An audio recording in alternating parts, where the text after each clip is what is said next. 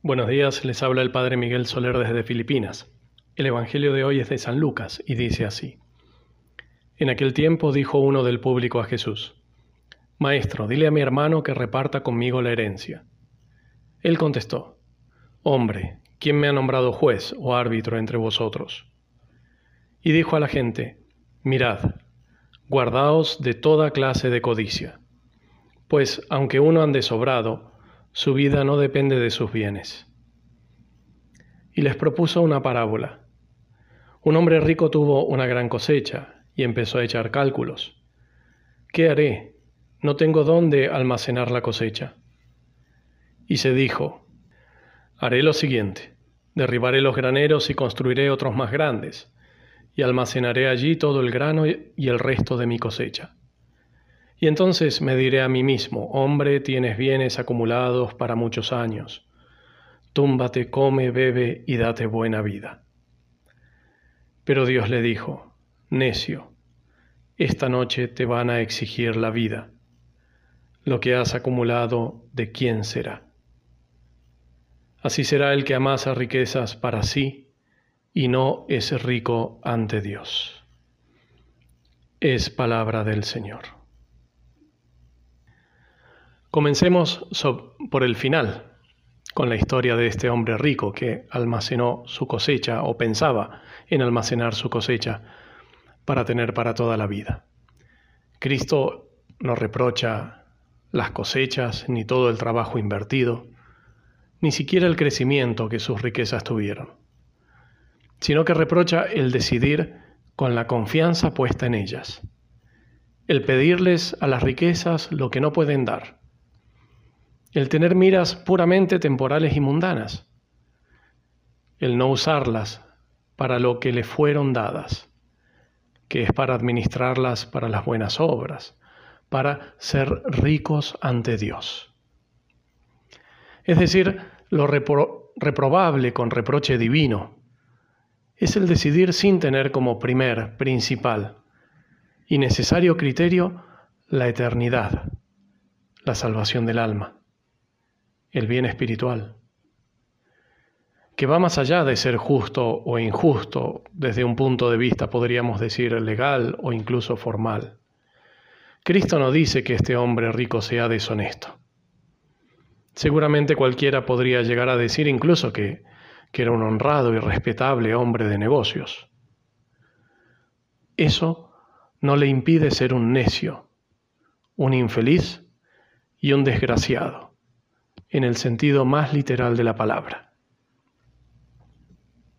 Es que todos nuestros planes, deseos, decisiones, acciones, cuando no tienen el peso de la eternidad detrás, cuando no se ordenan a la salvación del alma y al cumplimiento de la más alta voluntad de Dios sobre nosotros, cuando no siguen aquella misión positiva, que Dios nos da a cada uno cuando nos da algo, son paja que se quemará, sino en esta vida, en la otra.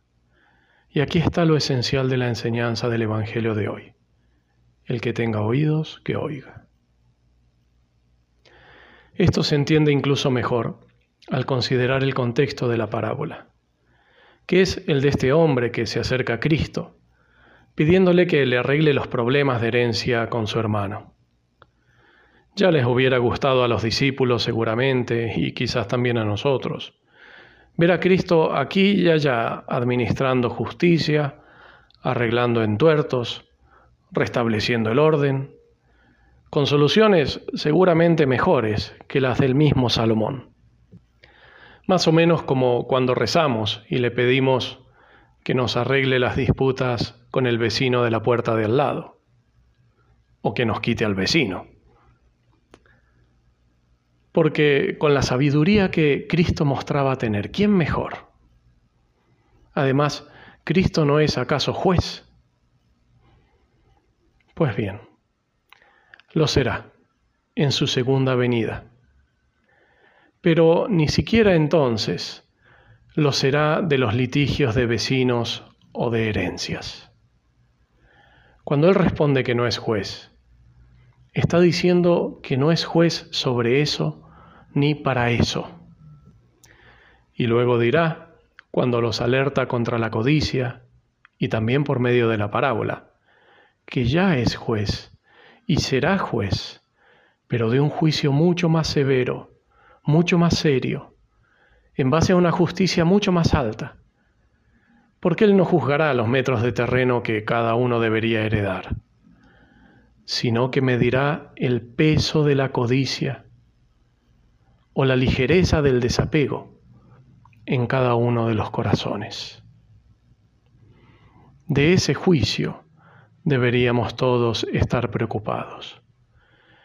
Quien se acercó a pedirle justicia humana, intervención para solucionar sus problemas de herencia, debería estar preocupado solo de que en su corazón no haya ni una pizca de injusticia ante Dios, o que la justicia en su corazón no sea aquella que Dios quiere para él. Porque ¿de qué le serviría heredar la mitad de las posesiones de su hermano o incluso más.